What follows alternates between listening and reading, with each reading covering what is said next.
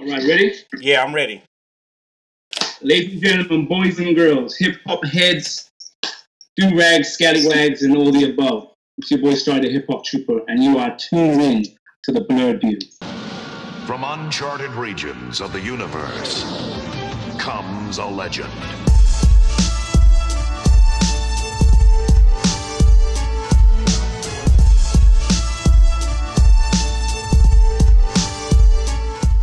What's up, everybody? It's your boy Jonathan D'Angelo, aka Johnny D, and you are tuned in to another Blerd View session. And today, for the first weekend session ever, I have the OG hip hop trooper in the building. How you doing? I'm doing good, man. It's uh, the weather just changed here in Nashville. We went from 90 degrees to 50 degrees, Oh, but it's good. Time to break out the hoodies and the sweats, the long sleeves. so what you don't know, I'm from Atlanta, so I I know how that weather is, and uh, I actually miss it because being in Alaska, it's been twenty something for the last two weeks now. I lived uh, I lived in Atlanta for seven years. Did you know that? No, I didn't.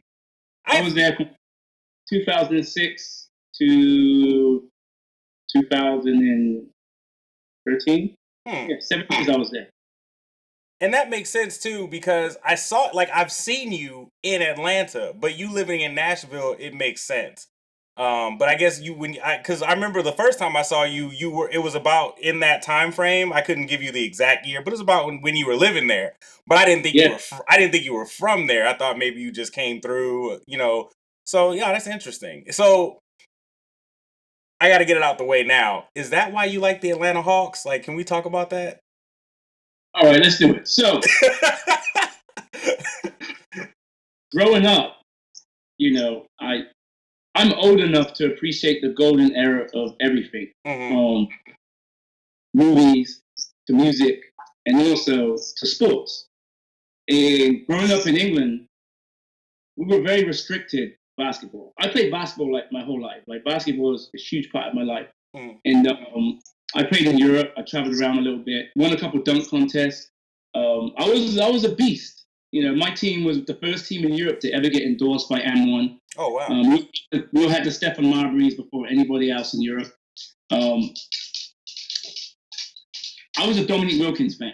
Hmm. Everybody loved Jordan. They was all riding Jordan. I like Dominique Wilkins. And to me, the Hawks were always an underdog team. They always got, you know, kicked out the playoffs. But Dominique Wilkins was my man because uh, he inspired me. That team, like, you know, I liked the Detroit Pistons back then. But, but Atlanta Hawks, Dominique Wilkins, that was my team. Because nobody else was, everybody was just riding Jordan. yeah. When I moved to Atlanta, um, I used to work at Justin's, which was Diddy's place. Yeah. Yeah. Uh, I met everybody, you know, from Jordan to Shaq, you name it. And I remember the first time I met Neek, I was just like starstruck. Like I don't really get starstruck. That guy was my idol growing up. Mhm. And then one thing led to another. You know, Coach Drew, and I think it was um, I forgot the other coach that was there at the time. There was Fizdale, and oh, I forgot his name now. But they gave me tickets to every Hawks game pretty much. Oh, okay. Then- And then one time I actually got an opportunity to play with the Hawks. Hmm. Uh, so I was on the floor. It was I was with Joe Johnson, Josh Smith. It was Childress, you know, Zaza. Um, it was that team. When we had a good team. They've always always been my team. Now they're they're a little rough. Um, it feels like Phillips Arena doing every, anything to get people in the building. Free hot dogs, barbershops, strip clubs. I mean, they're trying to do everything. to- I don't know. I, I don't know about you, man. When I go to a basketball game, I don't think about getting my hair cut. I just that doesn't make sense to me. Like I see, and this is the thing. Like I, I know the era of basketball you're talking about. You know, as a '90s baby, I grew up watching. I think. I mean, obviously, I'm pretty sure you're older than me by at least eight years. How old are you? I'm 43. 43. God damn, black doesn't crack. Okay, yeah, I'm 28. So I had a birthday last week. Oh, happy birthday. Happy belated birthday for sure. Yeah, no, yeah, you you yeah, I'm I'm 28. So like, yeah, I remember the era of basketball you were talking about. And I was um I was born in LA. Uh my mom would not let me be anything less than a Lakers fan. Um so I remember I remember the Showtime Lakers. I remember Kobe Bryant, Kobe and Shaq. You know, I remember um and so I remember that era of basketball you're talking about. Now I moved to Atlanta uh, I was born in LA, but I moved to Atlanta when I was seven, and so to fit in, because you know Southern people, they're a little rough when it comes to their loyalty. So like I, I couldn't just walk around Decatur, Georgia talking about, yeah, go Lakers. That that's not a thing. So I had to I had to conform, you know, I had to conform. So yeah, I remember uh I remember the Hawks, yeah, when we had a great team. The problem with the Hawks though is that they they have great players, you know, uh Josh Smith, Kyle Korver, uh Joe Johnson, Jeff Teague, uh Al Horford, and then we trade them. Oh, gone. Yeah, like, like was one year, and the next year they were all traded. Yeah, like, and so yeah, like I remember we had we, we've had great players that we just said bye, and it's like we, we make the playoffs every year, and we get closer and closer, and then when we're like one major play change away from making the finals, they're like, nah, trade them. Or, or like when we could make the like when we could make the top two, they're like trade them, and I'm like, God. So I have I have Hawk stuff in my closet. I have Falcon stuff in my closet, but I'm not gonna lie. I I definitely in the open rep the Lakers, and on the low I'll be like, please make it Hawks, please make it. so, but yeah, when I seen that, I was like, that's an interesting sports team choice. You know, not being from this country, he had every team he could have chose from. So you know, but I understand. Dominique Wilkins was the man. Dominique yeah. Wilkins was the man. And also, Magic Johnson was a hero to me growing up.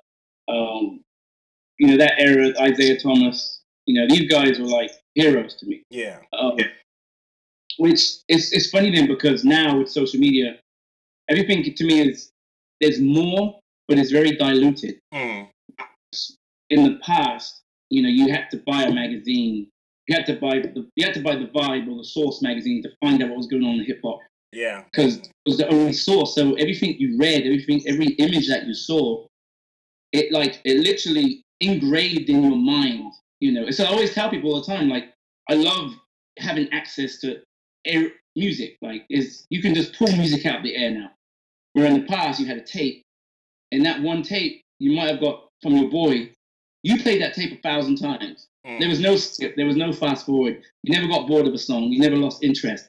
So you knew the lyrics to every song yeah. before another album came out. When that's listen to something and in the car and like skip, skip, skip, skip, skip, skip, skip, skip. You know, so like appreciation is kind of gone. But we, everything's still good, some of it, but the appreciation for it is not as strong as it used to be. And that's what it's like for me for sports heroes. Because you never really knew about their personal lives. You just knew what you saw on TV. Yeah. And that's what hold, you held on to, you know. But now it's like the TMZs and social media, and there's, there's so much more now. Like I didn't know, you know, fashion and sports. It's just like, well, he's a basketball player. He just plays basketball, you know. Now you just see all this other stuff.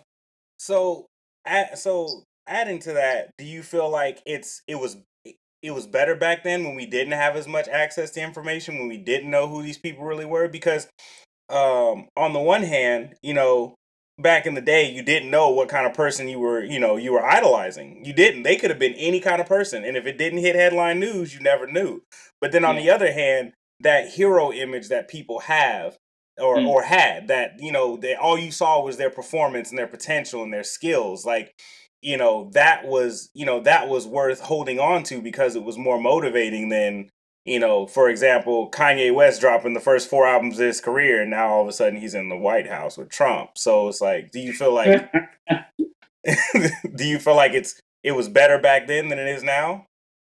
Somewhat, somewhat. But then again, the world was a little bit more innocent back then too. Um, but uh, you know, I evolved with the times. You know, so it's kind of like better. It's hard to say. Um, but for me, with everything. Like like I said, I'm just I'm blessed and happy I was part of those golden eras. And I was able to move on through technology, you know, from even playing my NES to now playing PlayStation VR. You know, I, I remember going to someone's house and crowding around an Atari 2600 and waiting 45 minutes to have a go on Pitfall in a sweaty room full of 40 people. And now I'm sitting at home playing Battlefront on VR. Like it's you know, I've seen it all. Yeah. You know, and I'm just happy to to my level of appreciation for like cool shit is like off the charts because I've experienced when shit was cool, but it wasn't really that good, but it was still cool. You know. So getting into the getting into the foundational Q and A. So what got you? So you're 43. So you have a span. You have a wide span of experience. What got you into being a nerd in the first place? Um. Well, for me, it's funny because I think the word nerd is became almost like a a label, or people want to now be a nerd. I think to me, if you express if you express something you love to the full, you could be a nerd in anything. You know, that kid every day that takes that basketball to school, he's a basketball nerd because Yeah. he's always repping it. You know, all the time. So I've always been into, of course, Star Wars. Um, I had all the action figures, not all of them, but as many as I could have as a kid growing up.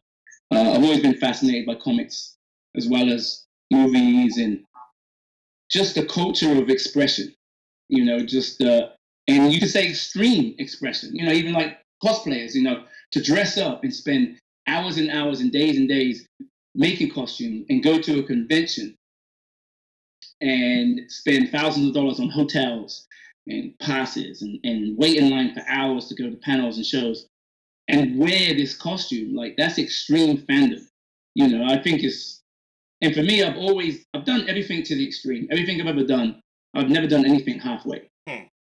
it's always been all the way. You know i wanted to be a stormtrooper did it. Didn't really like it.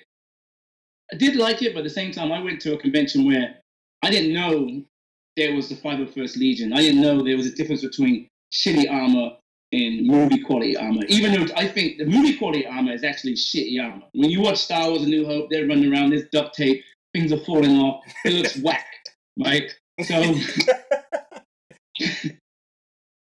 so kind of like you know, so when I did the Hip Hop Trooper, you know, first time I did it, here's me in my kind of like ragtag armor. I'm walking to the convention, everyone's like, Stormtrooper, woo! I'm like, yeah, I'm a Stormtrooper, I'm a Stormtrooper, I'm a champion. I get to the show, I see other Stormtroopers, and I'm looking at their stuff, looking at my stuff, and I'm like, oh, it's like the first day at school. Everybody's wearing the same thing. And you show up with like the some in England there's a term called Zephyrs. They were like, I don't know what the Payless equivalent would be today, but I showed up with these shoes and got laughed at. Mm. That was the feeling I had. And then I just I went back home. It's funny, I just got this boombox and I was just taking it everywhere. And I said, I'm gonna take the boombox back. This was in Atlanta, Dragon Con. Mm. And I looked at my armor and I said, no, I'm gonna well, you know, what, I'm gonna change my armor to fit. And I think I watched Krush Groove, Krush Groove and Beat Street that same day. And uh, I was like, you know what? I'm gonna I'm gonna be a hip hop like stormtrooper. Hmm. I want to spread hip hop, but also in the Star Wars universe. Um, then then my story just popped into my head, how I become, and then boom, the character was born straight after that. and and you are probably the most iconic mashup in nerd in black nerd culture right now. Um, people know like hip hop trooper. Oh yeah, that dude. Yeah, like they know, you know, without a shadow of a doubt. You know, and you walk around with the big medallion and the and the Adidas tracksuit store. Like it was, was like how did you come up with did you because you said you um on your page you said you get a lot of influences from old school hip hop and you you were you're 43 so my mom's 46 she was born in 71 you were born in what 76 74 76 something like that right? Yeah, yeah, fine. uh, 75 okay so you yeah so hip-hop was 70 hip-hop j- kicked off in 73 technically right? 73 74 so you to go back earlier than that, but we won't get into all of that. stuff. yeah yeah yeah yeah so The- commercial like yeah, and then the disco era and the Sugar Hill Gang kind of Yeah. they, they brought it to the forefront. But there was hip hop before that. yeah You know, yeah it was kind of like you know hype men on the mic and stuff like that, and street battles and such. yeah Um, but the, the the the Sugar Hill Gang kind of disco era kind of brought it forward to the world. Um, you know, took it out the streets, and that's when things started blowing up. My parents used to play that stuff all the time. They would have pies at the house, and I would hear this music, and I was like, "Oh man, this is cool." We weren't allowed to touch the record player in the house, of course. uh, I remember I saw, I think I saw the Fat Boys and Run DMC, and I was just blown away. And Jam Master Jay was scratching, and I was like, so I remember seeing my dad's record player because they weren't really turntables back then; they were Mhm. record players. yeah I jumped on it, don't touch it again. You know, don't touch that. But I was just, I was just fascinated by the sounds and the fashion and the culture. You know, everything from the tracksuits to the Duke chains, you know, press kicks. My parents couldn't afford those things. Mm. That's why to this day, my wife always says, Why are you buying that? I couldn't get it when I was 10. Why are you buying that? I couldn't get it when I was 10. Like, I'm getting ready to buy a BMX because I, my parents couldn't afford them when I was a kid, but I want a BMX. I might not ever ride it because I'm scared of getting hit by a car, but I'm still going to get a BMX. Man, I'm not even mad at you. Like, I, am not. I'm not. Like, I, I, I, I, I'm not mad at you. I understand. Like, I, I came in. I came into hip hop at its peak because, like I said, I was born in '90, so hip hop was like peaking slash plateauing. Um, so, but I, I, I perfectly understand you. Like, I remember the '80s Adidas tracksuits, and I still to this day want one. I have. I don't know why I haven't bought one. I literally go online right now and buy one. I just haven't bought one. Um, I remember the the gold medallions. I remember all that stuff. Like that was, and then the the the the, the kangaroo hats. Yeah. like and and so like it, and that's what inspired you to make your costume was your influences because you say in Big Daddy Kane, Run DMC, they all had the the the Adidas tracksuits and the starter jackets back when starter was real big. LL Cool J popped uh, uh became the FUBU uh, model, so that's where you got your the old school. So yeah, um, the, the hip hop trooper is born from that era. Um, Run DMC. That's the only reason why I'm rocking the three stripes, Adidas or Adidas, depending on what part of the world you're on. Um, not because of the brand. People sometimes get confused. mm, I've never really set out to promote a brand, you know. Now I have a gig with Champion right now. We work together on a lot of projects, so I do actually promote Champion as much as I can. But then I got the nickname the Cosplay Champion. So then when Champion approached me, it kind of made sense. Yeah. And that's when I that's when I went into the the hip hop workshop and built the Champion Edition armor. People get so confused; they see me wearing the Champion armor and they think I painted over the Adidas armor. No, there's a thing called having multiple suits. Iron Man has it, Spider Man has it. Okay, I can have multiple suits. I have multiple suits, so so Just just, like so people know. just like boomboxes. I mean, look, I'll show you right now. Like right now, wow. this was the original boombox from the original photo in 2007 that went viral. Yeah. With me walking down the street and walking past the stormtroopers. Then I rocked this one when I painted my armor red. Um, this one has a little stormtrooper in here that's actually DJing. Um, and then you can see that's the OG helmet right here. And then obviously I I've moved on. Got other boom boxes, boom box, old schools, old schools. Another one here, another one here. And then there's the the Death Destroyer down here.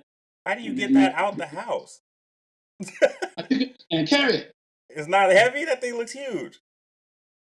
Oh yeah, Death Destroyer is uh, what is it? Fifty pounds, fifty-two pounds, something like Oh, that. That's not bad. It looked big. It looked bigger than that. I mean, people say it's so funny because I do show stuff. Even like some of your boxes, people go to pick up and they're like, "How'd you how'd you carry this?" and the thing is, like, these are people that are wearing t-shirts and shorts. I'm wearing full armor, yeah. which I'm a little restricted. Even though I, I I do build my armor pieces to move a lot more than standard stormtroopers. Like when you see me walk around in stormtrooper armor, I walk the same as I do in regular clothes. Mhm. That was important to me. Like I wanted to bring that kind of like that swag, so to speak, that attitude with the armor, rather than have all this like attitude or whatever in the armor and then be like clunky and robotic. Because that wouldn't really make sense. So So, you- I had to make so My bad. yeah, go ahead. So you don't. So you don't buy your stormtrooper costumes like everybody else does. No, I, I would buy armor kits. Okay. Then I and I would cut them, remold them, shake them, and obviously paint them and, and do everything like that. So how long? Did, how long did it take you to make your first one? Well, the first, my very first one I bought out of a box, Mhm. and I on and it, nothing fit, and it was all clunky, and I couldn't move. But then again, it was that was kind of what it was like in the movies. Anyway, if you watch them, they're all clunky and they don't move too well. Yeah. Uh, but then I then when I reinvented the hip hop trooper, I went back and said, I need to make this better. So that's when I used Google as research. I found out using different elastics and instead of Velcro and just all these different techniques and a lot of techniques like I invented myself just from failure, just from messing up, messing up, spending money, wasting money, you know, different glues, different paints. Until now, I've pretty much perfected it. But I'm always, I technically have four different suits, Hmm. but I'm always swapping out pieces, sanding down, repainting, repainting, repainting. So I'm always like swapping pieces, like spare tires. Yeah. Like one suit is just literally spare tires. So I'll be like, oh man, this is scratched up. So let me just go back, sw- swap it out with this one. Now I can repair this one at a later date and then swap it back out again. and so, like, is the red the only color that you rock? Cause, or, or do you, are you thinking about exploring different, like blue, yellow, like black? Uh, a bunch of cats all over the world that I've inspired. Like there's black hip hop troopers, red, no, yellow. I've seen, I've seen blue, I've seen orange. Um, so many people now, and for me, like I, I'm just gonna stick with the OG, um, because that's what everyone recognizes me as. Like I played around with changing my lenses out. I have multiple gold chains, multiple kicks. I was, of course, multiple boom boxes, but I kind of just want to stick to, you know, what I'm known as, you know. And the reason I'm red is because in, in the movie Beat Street, Battle of the Roxy, Mm. Rocksteady, Rocksteady, Rocksteady crew and the Beat Street Breakers, blue or red, and I decided to go with red because to me that's one of the most, most iconic scenes, dance battle scenes in movie history. To this day, I still get chills when I watch it. Um, and yeah, that's the reason why I went red. Okay. You know, people always ask me, "Why you red? Why are you red?" Well, there's no red stormtroopers in movies. It's why you red. And the funny thing is, I always tell like I've done shows before, and um, people have told me, you know, like, you know, how can you, you know, red stormtroopers are not quote unquote canon. You're like you're not canon. Well, yes, I, I've yet to be in a Star Wars movie, and I probably won't ever be in a Star Wars movie. But you know what? In real life, I'm canon as F. Fill the blanks. No, yeah, I agree. I agree. Uh, have you have you ever ran into um Smooth cosplayer, his grand his Grandmaster Jedi? Have you seen him? actually did some photos together at Blerdcon Yeah. um, earlier this year. Yeah, that's my dude, man. I've known him probably about six, seven years now. Because when I first got into this on a public level, Mhm. um, going to Dragon Con and stuff like that, there was only him and a handful of other like black cosplayers. Like there wasn't a lot, um, and especially like expressing the avenues of the culture that we have. You know, the characters in movies, everything from The Last Dragon to Coming to America. You know, all these movies now that we're doing in the cosplay community, where before it was just kind of hidden or saved for Halloween. Uh, so he was around, but now it's like it's incredible now how everything's just changed. You know, it's now it's gone from you know a few people here and there to like groups and groups and groups and groups and groups and so much more now. And I think Black Panther played a big part in that. Oh, definitely. Uh, definitely. Yeah. That's why. That's another reason why I, I know. That's why it makes sense for DC to do Black Superman because it's going to help save their franchise. and if, if the Black community support Black Superman like they supported Black Panther, I mean, billions of dollars are going to be made. Okay. Question on that though. Question on that though. Yeah. So if if they do cast and this this I've actually asked a lot of people this question.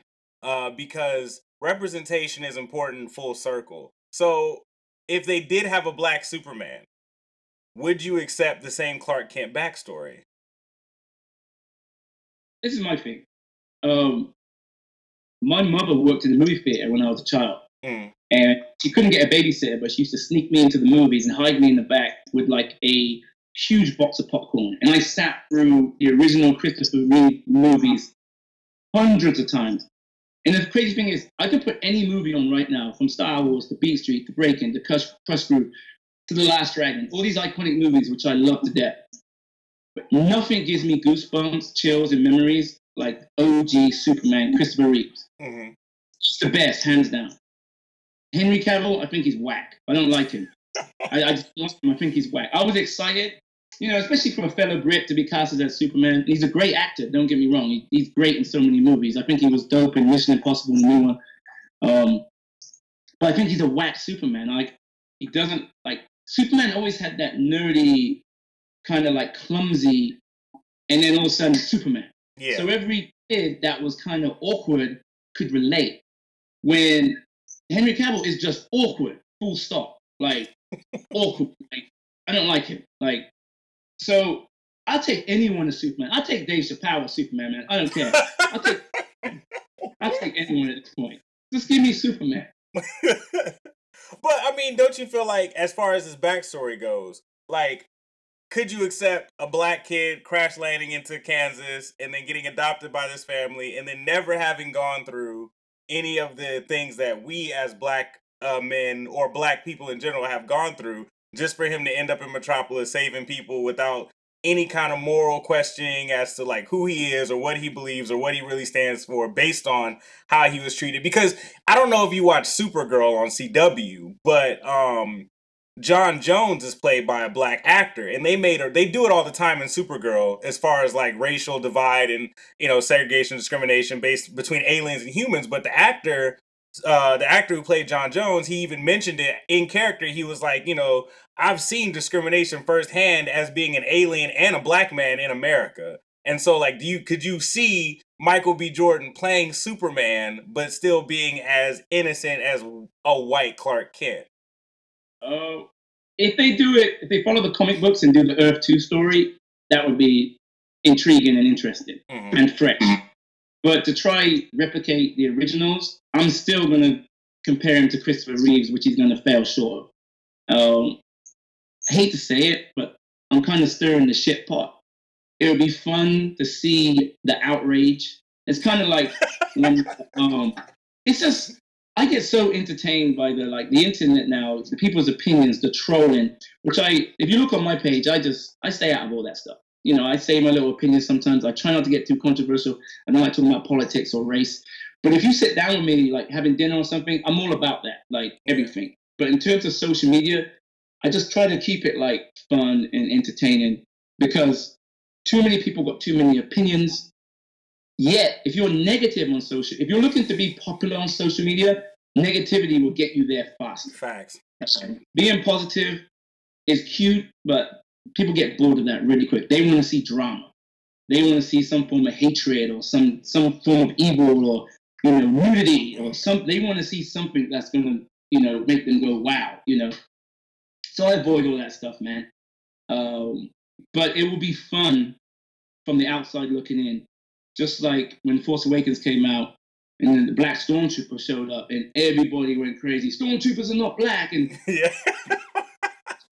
it's like then what are they then? You know, it's kind of like if you look at the making of the original um, New Hope, you'll see plenty of behind the scene pictures with black actors, Mexican actors, Asian actors that all played stormtroopers sitting down, sweating their ass off, taking breaks mm. during that movie. So, in fact, black stormtroopers have been around since day one because you mean to tell me in the Star Wars universe, Billy Dee Williams was the only black man flying around in the universe. In the yeah. yeah. the whole damn universe. Like yeah. and, you know, it's it's it's you know, and to add on to that point, you know, like a lot of a lot of my half of the generation was like stormtroopers can't be black. And then it didn't help that in episode two, when they showed you how clone troopers came to be, they were all cloned from this white guy.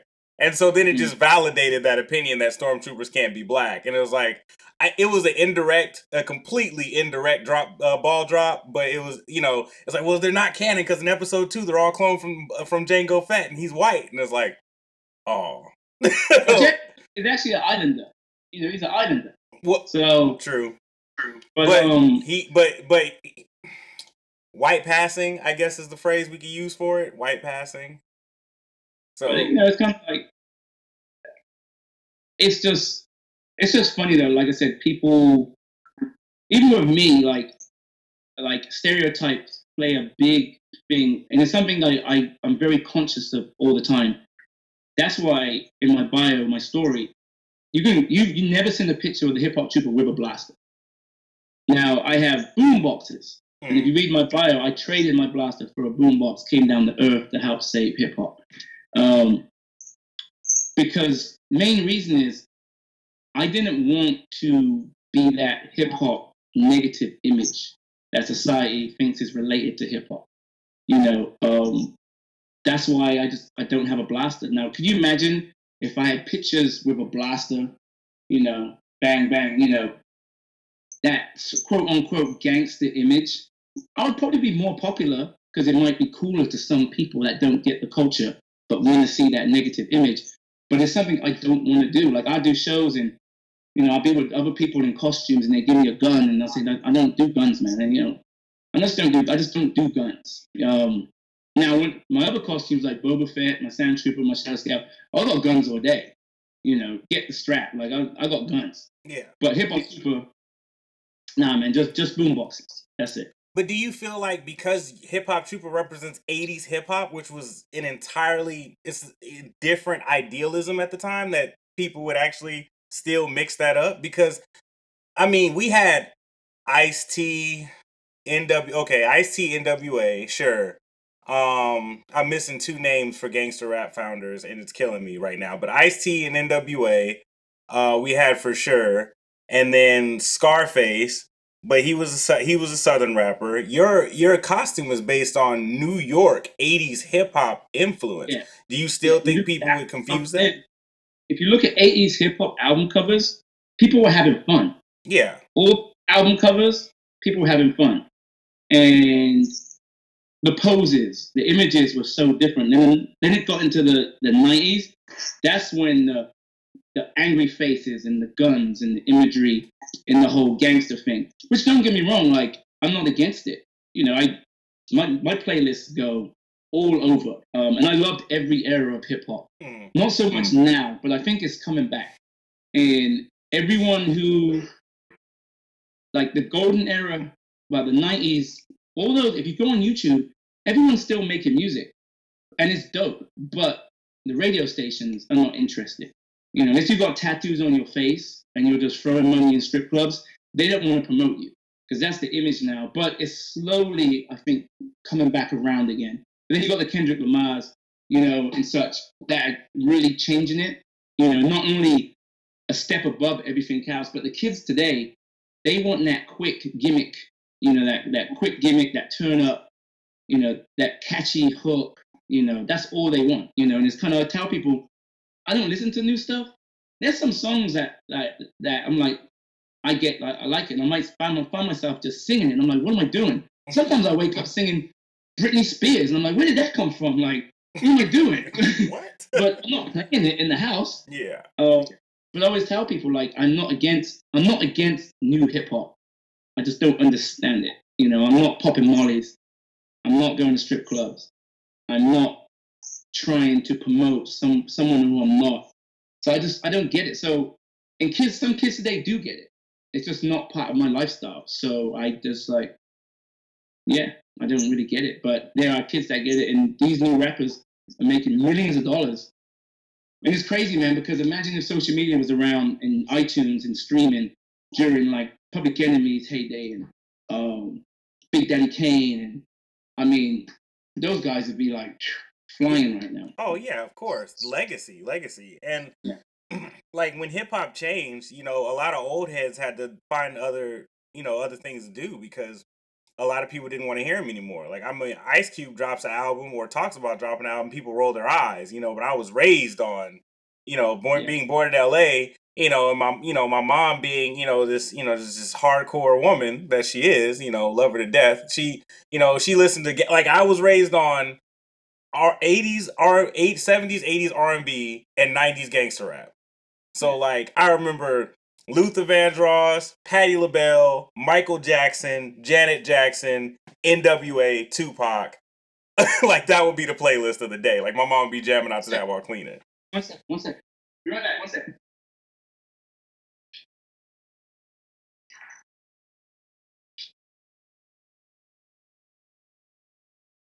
All right. Boom, I'm back. But yeah, man, I feel you, man, because I was raised on, man, the amount of vinyl in my parents' house as a kid. And I was obsessed with these albums, man, like the album covers. I just tell my wife the other day, we was watching the uh, Quincy Jones documentary on Netflix, which was incredible. Like I knew, I knew how, how iconic he was, but I didn't know the whole story, Yeah. and also the you know, all the things that went wrong. You know, the fact he's still alive and the fact that he's still working is, is insane. Um, true icon. But album covers, just like remember the big CD covers that came out, like you would buy an album and open it up, you know, tapes, and you had like, look, I'll show you now. What? So, look at this.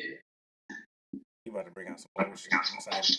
So look, I got tapes today. So, Pete Rock, CL Smooth. I Wow. would buy right from the record store, get on the bus, this in my Walkman, and then immediately I'm doing this, and I'm reading this back to front, the imagery, the producers, everything. Just like I'm obsessed with this, and this doesn't exist anymore in modern music. It just doesn't exist, you know. And of course, vinyls kind of made a comeback, and you can go to Urban Outfitters and spend a hundred dollars on a record. Um, but back then, man, it kind of put you really in touch with the artist. You know, it was like a book and plus the audio to go with it. You know, and you you became like just obsessed with the music, man. I remember that. I'm like I remember doing that. I remember having I think the first man, the first tape I listened to, uh my mom had this huge stereo. Like when I to, to my memory, like as far back like as far back as my memory goes, mom had this huge tower and it had a CD player and a tape player and a radio in it. And um I th- my first tape was I want to say she had um it was uh Janet Jackson. I want to say it was Velvet Rope. And um I didn't know what the hell Janet was talking about back then as a as a grown man I do now, but that was one of my first. That um Monica's first Monica's first album slash tape, Tupac, um Digital Underground. Like I had a whole bunch of those CL Smooth and Pete Rock, um Eric B and Rakim. I had all that. Notorious B.I.G. And I also had I had a yellow Walkman. I'll never forget a yellow Walkman. And it was when the headphones were really thin and the uh, earpieces were really, really like small and uncomfortable after a while. And I would just sit there. And then um, I remember uh, my mom told me, like, you better not get like, you better not let them kids take your stuff, and you better not lose it." And then um, I remember, I mean, I'll never forget the first time I remember getting my ass beat was not scratching a record because my mom didn't have a record player. My great grandma did, but my uh, I remember I I messed up one of my mom's tapes, and the uh, the film came out the tape, and I had no idea how to fix that, and that was probably the one of the biggest ass whoopings I ever got. Now later, I I, I you know I watched my mom fix it with the pencil, but man, like yeah, that that man that tape. I remember you're right. It was a book. It was a book. Sitting there reading the producers and the the executive producers who made the album. It even had the lyrics on there sometimes, and yeah, I remember that man. That was a long, long time. Here's a story, man. Um, back when I was at school, uh, listen to the radio. You know, I would always obviously have the the boombox. You know, like I show you. So I would always sit there, and anyone, most people know about this. So I'd sit there all day, finger on play and record, waiting for the radio to drop that song. trying to get the mixtape. Oh Yeah. man, trying to get So- the mixtape. So I'm sitting there, and um, but I ran out of tapes. I ran out of tapes, so I knew my dad had some tapes in the drawer.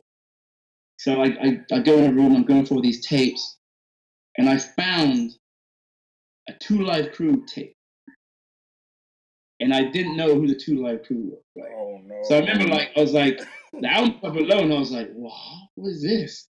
So I was, like, I was like, what is this? And I was reading the song lyrics, and I was, I was reading the tracks, and I was like, wait, what? so I'm like, playing it, and I, my, my mind just exploded. Let me tell you something. So then, I wasn't allowed to take my dad's boombox out of the house, but I took it to school that day. When I when I can tell you, I was the king of school for like two weeks. I'm playing these nasty raps, man, and everyone at school is just like, "What?" Like we've never heard nothing like this before. You know, we've heard some cussing and blah blah blah, but they were saying some some some crazy stuff. You know, and uh, yeah, man, Uncle Luke, man, Two Live Crew, big ups to them. You know, they were a big part of my childhood, man. Big part of my childhood. No, yeah, facts. Growing up in Atlanta though, like I heard all that ratchet shit. Like I heard all that stuff. Like so, like you could you you could like my mom stopped listening to the radio because when we moved to Atlanta, um, Lil Jon and the East Side Boys had first started getting traction. Um, Oh man, there was a oh god, I can't uh two live crew. There was a couple other artists I can't I, I can't I don't know why I can't remember the dude's name. I was just listening to him yesterday, but there was like a couple of songs um out there that my mom was just like, "What is this?" and she had to cut that off real quick. Um, Yeah. it was that's when that's when the South started getting real traction though. That was that's when the South started getting real traction. Um, but yeah, like I. I, I, I, going back to your initial point though, I agree with you. I, I think that if you had a blaster, it would it would take away from your image. I like the fact that you have the gold chain and the Adidas tracksuit paint and the uh and the boombox, because anything else, anything else would take away anything anything more, anything less would take away from the identity of who you are. And I appreciate the fact that you, as the saying goes, are true to the to, true to the game. You know, Yeah. when it comes to hip hop. like I always tell people, man, if I, I've had many opportunities. Like I've turned down music videos, I've turned down certain TV shows and stuff because they wanted to portray me in a different image than I created. Yeah. And you know the term sellout, for instance. Um, I don't, you know, I I get parents send me messages. You know, I know kids that get bullied, and I send them hip hop trooper stickers, and they stick them on their lunch boxes, and they take them to school, and the kids like, "Whoa, you know hip hop trooper?" Then I give them a phone call, send them a message like, you know, I have kids sending me drawings and paintings, and I go to conventions, and there's kids lined up just to meet me. And I ask myself, I'm like, I'm not going to throw that away for a potential little bit of fame, what, some more followers, a little bit of money. And then what happens then? You know, it's like I become this character that, you know, I'm already part of the empire, Yeah. quote unquote, the dark side, but I'm not going to the dark side. You know, like, and if I wanted to go that route, I would be super popular. Just like all these people on Instagram doing like negative videos, running into Burger King, jumping on the counter, you know, doing all this stuff. If I did that, I would be massive. But I'm not. That's just.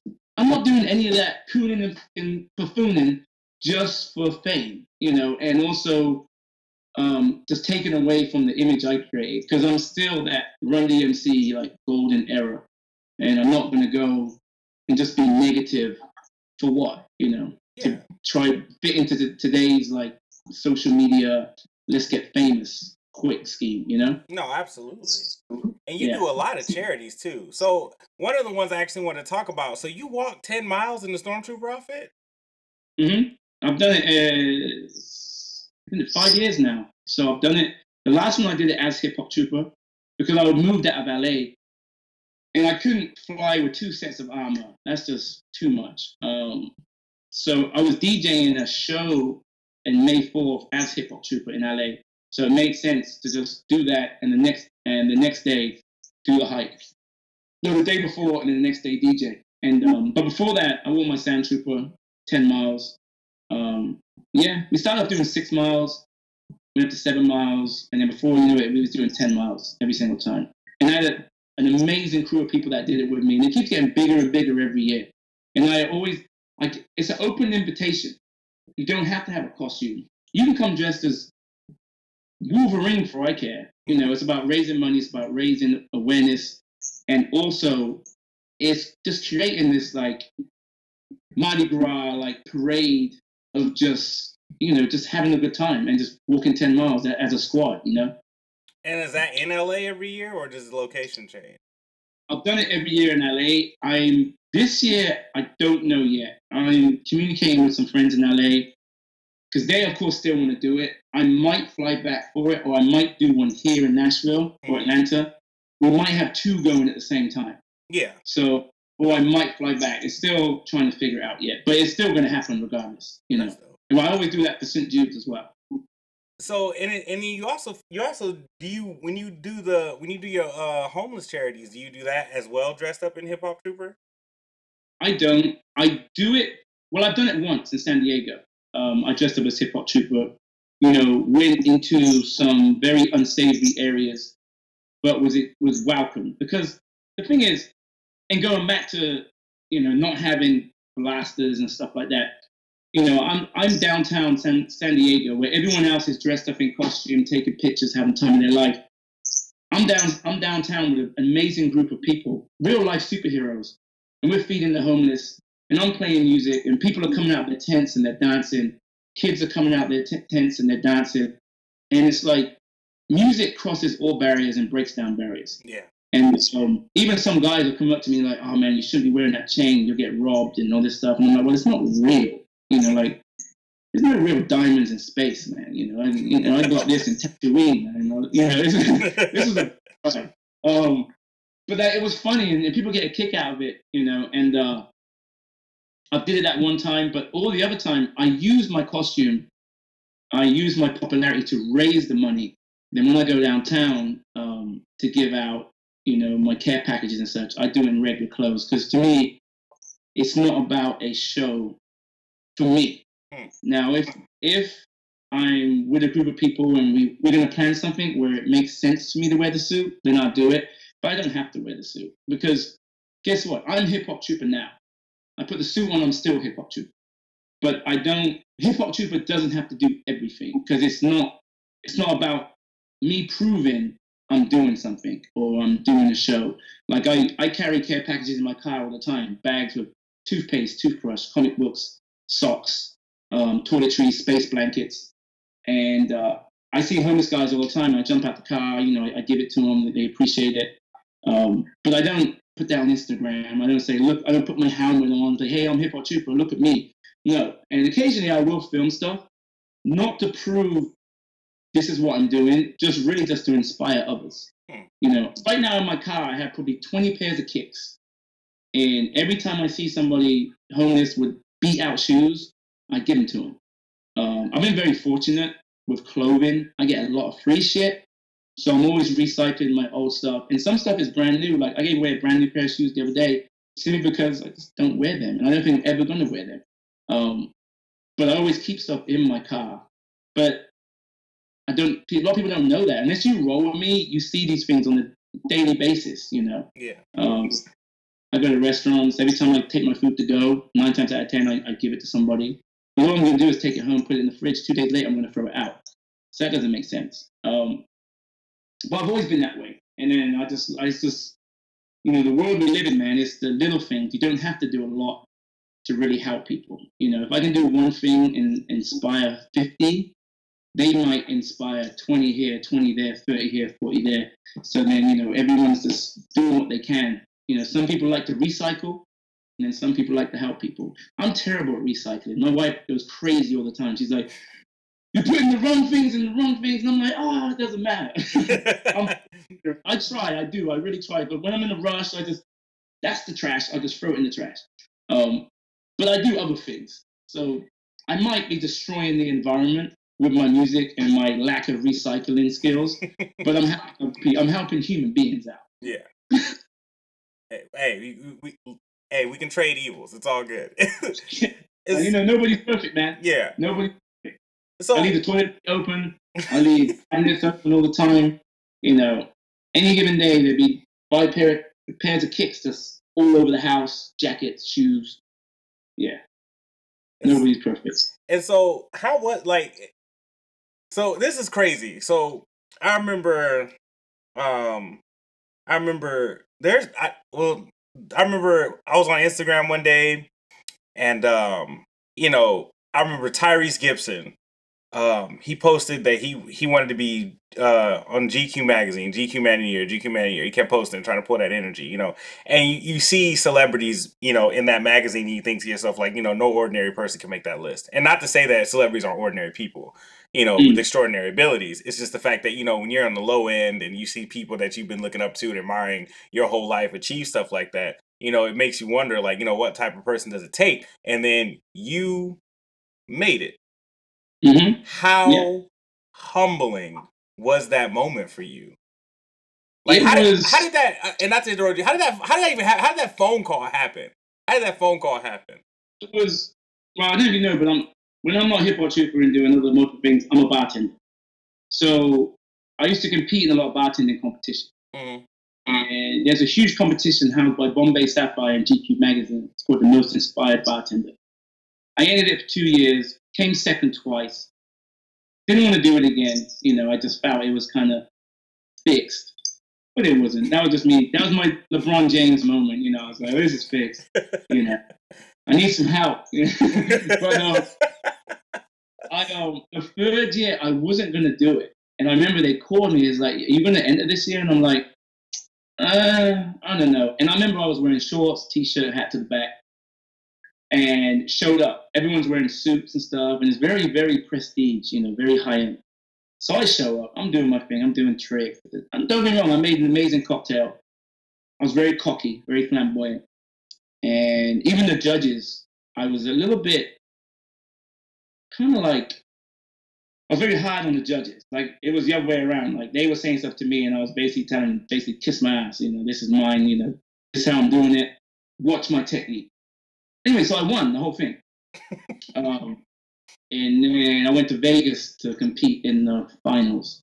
And during Vegas, you know, we had a photo shoot, and it made GQ magazine, and I was right there. Man of the Year issue, Jay Z on the cover. Um, yeah, actually, well, here it is. Look, it's on the wall. Here. Yeah, I don't know if you can see it, but GQ magazine. Hmm. Yeah, and there was another. There was actually two covers. There was one with Jimmy Fallon and Justin Timberlake on one cover. That's that one. And the other cover, I think it's in the living room somewhere, is the one with Jay Z on the front, and then I'm in there. But yeah, it was. And the funny thing, I forgot about it, you know, and because Vegas was just a blur, man. We were just partying. and like two months later, I was in Atlanta and I was in Publix, and I was just spending money. You, you can't go in Publix and not spend at least sixty dollars. You get one apple and a banana, it's going to be sixty dollars. Right? Facts. Facts. and I'm literally going through the magazine aisle. I don't know why, and I saw it, and I saw Man of the Year, and I saw Bombay Sapphire, most inspired. And I was like, I was like, oh shit! So I picked it up, and I was looking through it, and there I am, right there, and I was like, and an old lady was next to me, and she was like, "Is that you?" And I was like, "Yeah." She goes, and then I'm buying one. I've never met anybody famous before, and I was like, "Oh shit!" I gave her a hug, and I was like, "I'm not really famous," but then about four copies, and I, I sent some back home to England and stuff. But it was very, very humbling, and even to this day, you brought it up. It's something I never really talk about. Um, but you're right. To be, I'm from Blackbird Leys, Oxford, which is a pretty rough town. Um, and I I've had a lot of success with basketball and various things. But to be in GQ magazine, like I can go on eBay right now and find that magazine, buy it, open it up, boom, there's me, GQ magazine. You know, pretty huge, you know, and it's something that I don't to this day I still don't realize the enormity of it all, but it's like you're right, like I don't know anybody in my circle that's been in GQ magazine. I don't besides celebrities and stuff and superstars I've never met. But yeah, like little me, man, just GQ magazine. And it's funny because I took my um, Stormtrooper helmet with me, and I wanted to hold it in the magazine, but they wouldn't let me. I wanted, I wanted to have the Hip Hop Trooper helmet right here, and they wouldn't let me do it in the in the in the uh, shoot. But that would have been even cooler. and Then so, I would have made it, and Hip Hop Trooper would have made GQ magazine. facts. And um and you uh, uh, but I mean as hip hop trooper, uh you were on TV uh before, right? The daily the Daily Share, right? That was you, right? Yeah, yeah. I hosted CNN. Oh, that was a rough morning, man. I was, uh, and, I, and you know, has been in Maxim, Empire, quite a few magazines. They always get my name wrong. They call me like DJ Trooper, Swag Trooper. I'm like, do some research, man. Trooper, man. Who is this guy? I always my everyone knows me, so it's okay. Um, and yeah, Daily Share. So CNN hit me up, and they wanted me to like host the show, and it was rough, man. I partied at Dragon Con to about six in the morning. Had to be there at eight. I remember. I don't think I've ever been so hungover in my life, but you can't tell watching it because, of course, I'm wearing a helmet. Yeah. So in one one earpiece, I have the producers, you know, counting down. We're going live five, four, three, no, five, eight, da, da, da, positions, positions. In the other ear, I have the live broadcast, so the TV, the commercials, and what's going on. So I've got all this mumbo jumbo in my ear and nothing but static on my brain. And it was half the time my eyes were closed. I was just like this the whole time. It's like, can we just get this over with? oh man, I felt so rough. I remember in the break room they gave me all this food and I just I couldn't eat it. I just felt rough. But it came out good though. It came out cool. That that that, that was fun. So you're bringing up all these things, man, and it's funny because I don't I remember them because I I repost sometimes and stuff like that, but I don't I don't remember them. You know, it's kind of like when I drank wine with William Shatner. I, I did music videos with Black Eyed Peas and um, done a bunch of music videos actually. A bunch of them, all the good ones I've done never came out. Um, but spent a whole day on set. Um, even I did the TV show with Donnie Simpson um, and some other stuff. I don't know. I have to really sit down and think about it.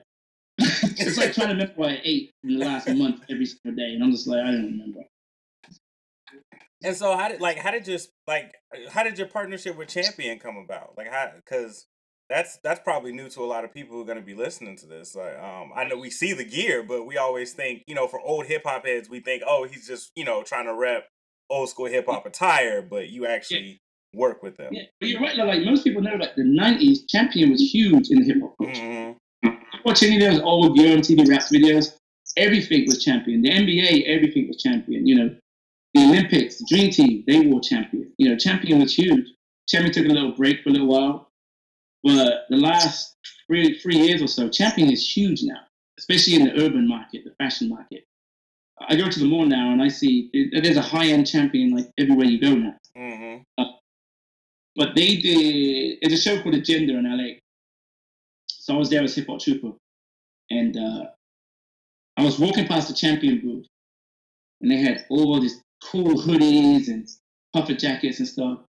My wife was like, "Wow, I haven't seen Champion in years, and this stuff is so cool, and like, and it's so like street and it's urban." And we stopped to look, but I had the boombox playing and stuff, and all of a sudden, like a hundred people surrounded, people dancing, and there was a bunch of guys from like, um, I guess, The Voice and uh, various dancing shows that showed up, and they were having cipher, and then all of a sudden, this champion booth was just on fire for like an hour. So afterwards, like, there's a guy there named Manny he was like, he's like in charge of everything that's dope with champion. He was like, hey man, can you can you do that again? Like, come back, and I was like, yeah, sure. He was like, take what you want, man, jackets, whatever you want. So you know, got all the stuff and stuff, came back, and then the relationship pretty much started from there. And then he was like, hey man, could you um any chance you can kind of like take the Adidas off your suit? And I was like, I can't really do that, but I do something else. So then I made the champion chain. Mm. And I did a show with them, and he was like, "Oh man, that's awesome!" But you know, you're still kind of like wearing like the Adidas. Could you like? I was like, I tell you what, you help me, I help you, and I'll make a fresh suit. So I went back, spent about three weeks made the champion edition suit, which is technically the same, but there's a lot of differences in the champion suit. It's a lot more fitted. Um, I want to be a little bit more slender fit than the OG suit. Um, but yeah, and now like I do shows with them. Um, I've gone to North Carolina and I've DJed the, the uh, Champions headquarters. Um, really lots of cool stuff um, with Champion. What, what I like about Champion is they're they're in my corner. Like I've never really had anybody to help me. Now that I have friends that are artists, toy makers, and I've got a huge support from the hip hop community and artist community, massive. But I don't have a big corporation like like Champion who's willing to help me with my charity events and going to shows and stuff like that. So that's huge. Um, it's kind of funny. It's something that Adidas could have done, um, but they never wanted to. But we never really had that conversation. But they know about me. They, that's like saying the Star Wars know about you. Of course they know about me, but they just I know they like me, but they ain't gonna cut me a shoe deal. Yeah, I'm gonna work. You know, and it's so funny. I've got friends that have been to Adidas headquarters and seen posters of me in the headquarters. Um, what? been to Adidas stores and seen posters of me. Like I've seen all this stuff, you know, and I've been there and I'm like, that's me. And they're like, no way. And I show them pictures. Oh my God, that's really you.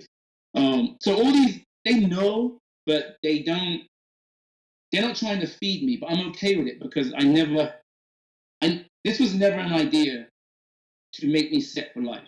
Yeah. This was, uh, so, this was never something I thought would blow up on a worldwide scale. Um, one in a million years, man. And that's the beauty of it. And that's the reason why I still do it. Because it's never been a goal for me. It's just, I'm just living. And I create this character that's now larger than life. And it's inspired so many people. But I just keep doing it. You know, and I'm the same guy.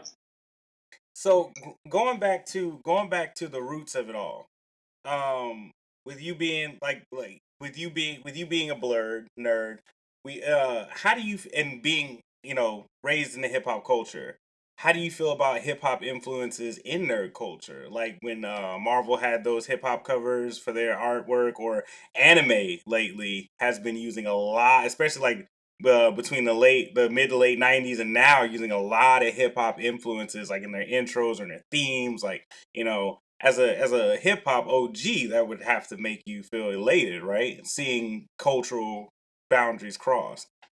Yeah, of course. I love it, man. And it's like it's kind of like, and it has to happen, you know, especially with the everything being so retro now. Like retro is cool. Like arcade bars are opening all over America, you know. like I, I, work in a place, uh, Kung Fu Saloon, downtown Nashville, and it's funny because all these uh, millennials, I never say it right. The millennials, my wife makes fun of me. I never say it right. But all these young kids in their twenties, right? They're like, hey man, you know, just where, where's the credit card slot? You know, like, uh, I'm like, look, it says quarters. You put quarters in. These are old school arcade machines. NBA Jam, Pac Man, Donkey Kong. And they're, they're like, wait, you put money in? Like, like, yeah quarters. You probably have some in your pocket right now. You put them in, you hit play one. They're just like so confused. And I'm like, Jesus Christ, man, like, come on, man. They're at the Donkey Kong trying to swipe a credit card, like confused, trying to like log into PayPal. I'm like, bro, like this is just put a quarter in there, man.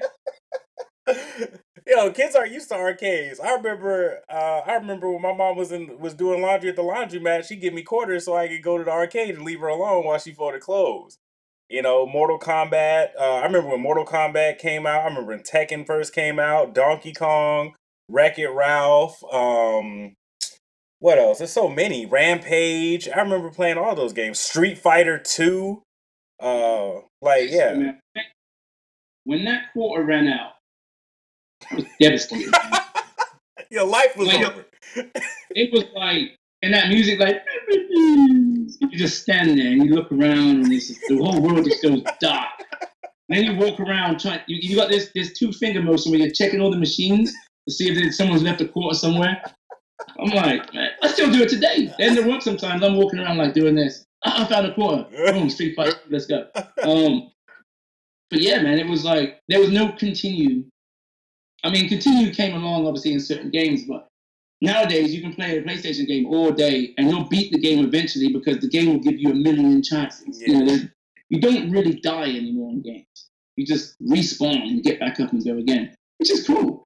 But you know, I came from the dying area, mm. dying area, where when you died, you went way back to the start of the game. Uh, yes, level one, level one.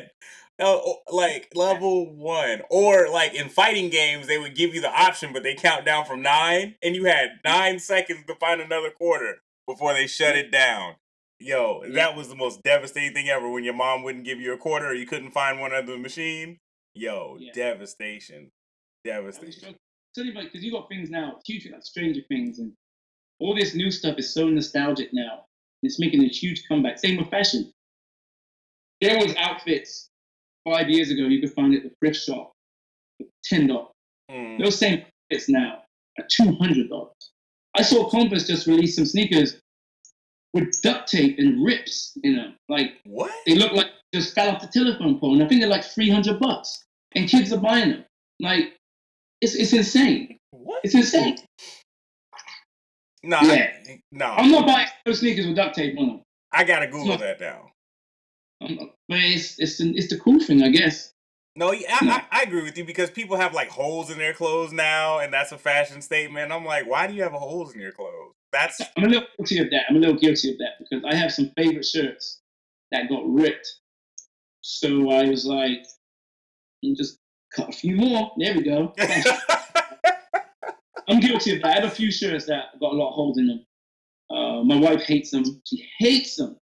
Uh, but I wear them, and then they're, and they're comfy, man. They're cool. You get like this breeze that goes all around. You know, it's cool. I like it, man. You gotta be careful. Like you, you gotta cut the holes in the right place. Because one time I cut a hole where the nipple was, Oh yeah. and I until I got out the house, and I was like, I got this nipple hole.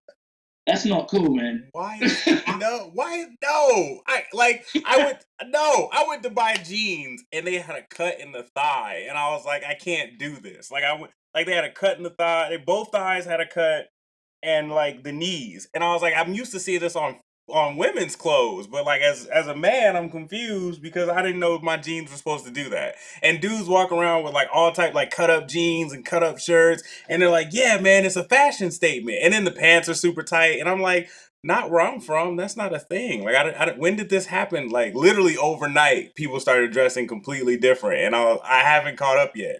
I quit and just decided to go with sweatpants and a t-shirt. Like I'm I, I don't know what to do. I try everything. Uh, Well, to an extent, I've never been a fan of sagging my pants. That's because to me that's not comfortable. If, if my walk has to change and I I walk wide legged like a crab, like I I can't. No, I've never been into that. Like I need a belt, or I buy clothes that fit. Uh, one thing I could never get into in the early 2000s is when people were leaving tags on their caps. Remember, people leave every sticker on the cap and every tag on the cap. That's judgment. That That's judgment. I, I never done that. I, I never understood that. Like, are you planning on taking it back to the shop, or do you want to show me how much it cost? That I didn't get that. That I just didn't get. I That- never did that. I pulled my stickers off my hats. And that was a southern thing too. And we thought we were so cool when we did that. And like that was the hugest fashion statement was leave the 5950 and the and the hardback. Like and I, I, I don't know. I'm okay. I'm guilty of that. I'm guilty of that one. I was like, man, it's so cool with the stickers. And or like leaving the tags on the Timberlands. I'm guilty of that too. So all right, all right, we're even. we're even. My wife did make funny. We went to see Bruno Mars the other night. Amazing, hands down, the greatest entertainer in the world right now on the planet. Facts. So we went to see Bruno Mars, and I wore a FUBU tracksuit. My wife made fun of me the whole time. She was like, "You're officially an old black man now, trying to be young in the club with the FUBU tracksuit on." You you know how much people would pay for that tracksuit? I've been looking for a FUBU tracksuit for the longest. It's like five hundred dollars easily. The new ones though that just came out with the Puma, the Puma and FUBU did the collab. hmm You see those ones? No, I haven't seen those yet. I heard. I didn't know they released yet. I heard about them. Oh shit, it. But see, FUBU and Puma did a collab. So actually, they're they're not that expensive now. When I first wanted to get it, it was like three hundred bucks. But I think I picked this up for like one hundred and twenty for the whole set. Yeah, I need that in my life because Yeah. the last time I wore FUBU was the Fat Albert collection, and that went out of style. I tried to like maybe Google search some eBay some stuff. Like maybe nobody cares about this. No, we care. We care deeply. so, and the price reflected it. I was like, darn. I supported Cross Colours with their little comeback, FUBU, British Knight. Um, these are things Knights. that Wow, I couldn't obtain as a kid. So when I get this chance now, I jump on it, man. Absolutely. just So after this interview, I'm gonna go buy that. I'm gonna go Google that Fubu Puma, and if I can get it delivered up here to Alaska, it's happening. I need. oh, that it's back too, man. It's it's smooth, bro. It's smooth. I need that in my life. It's super pippish. And you gotta wear no shirt underneath and a gold chain. Challenge accepted. If I can find it, if they ship up here, Take the challenge tag me. off. Take the tag off, man. They Don't need the tag on. that's judgment. Are you really? We doing that? that's judgment. One look, if you can have holes in your t-shirt, I can have one tag. What? I go buy some. I go buy some Tims and leave a tag on the Tims. That's what I do. You do that cool because it's like that little leather thing, that little leather thing, nice tag. But it doesn't say like fifty. It doesn't say like one hundred and twenty dollars. like, it doesn't have a barcode. If your tag has a barcode, you gotta take it off, man. People, like I think it was like True Religion jeans, and their tag was like this big, Oh yeah, like, big tag. Like, what are you doing, man? yo. No, challenge accepted. If I if I find it, if if I can find it and they ship up here, then challenge accepted. I will tag you in that picture. It'll happen. I'll tag you. I'll tag you. But all right, man, we're gonna wrap this up. It's Saturday. I don't want to take up too much of your t- your weekend time. I appreciate it, man. I thoroughly, thoroughly appreciate it, man. It's been an honor and a privilege having you on the show today, man. Thank you for coming. Nah, big ups, man. Um, been fun, bro. And uh, keep in touch. Um, and I'll, I'll let you know about some project stuff. Actually, show you something pretty cool. So, uh, my friend the Nepal, they just released these T-shirts. So he designed this really dope sticker. Um, Oh, it's the first sticker to feature the Death Star blaster. No, the Death Destroyer, the Death Destroyer boombox. So these actually just got released online. You know, the, the T-shirt collection, super fresh, which I'm actually going to on Instagram after this. I'm going to post the links how to get them and stuff like that. But uh, this is my latest little piece of swag, which is super cool. And it's another thing, like I'm so the amount of merchandise from hats, the pins, the stickers, the t-shirts is insane, man. And I don't have a factory in my house, you know. I don't have, but I have these culture influences all over the world. These amazing artists that put pen to paper and get creative and make me look cool and kind of keep my legacy going and, and make all this stuff accessible for people to rock this hip hop trooper gear, man. It's just it blows my mind, man. It makes me extremely humble at the same time. No, yeah, I, I, I'm gonna be looking for that link. I want that. That is actually a really dope design. I want that. I want that. Yeah. Yeah, It's cool. Really, really good quality stuff too. yeah. I'll definitely be. Yeah, I'll definitely be looking out for that. Definitely, because that is dope, man. But all right, man, we're gonna let you go. I'm gonna bounce. Um, I appreciate it, man. I'm definitely gonna stay in touch.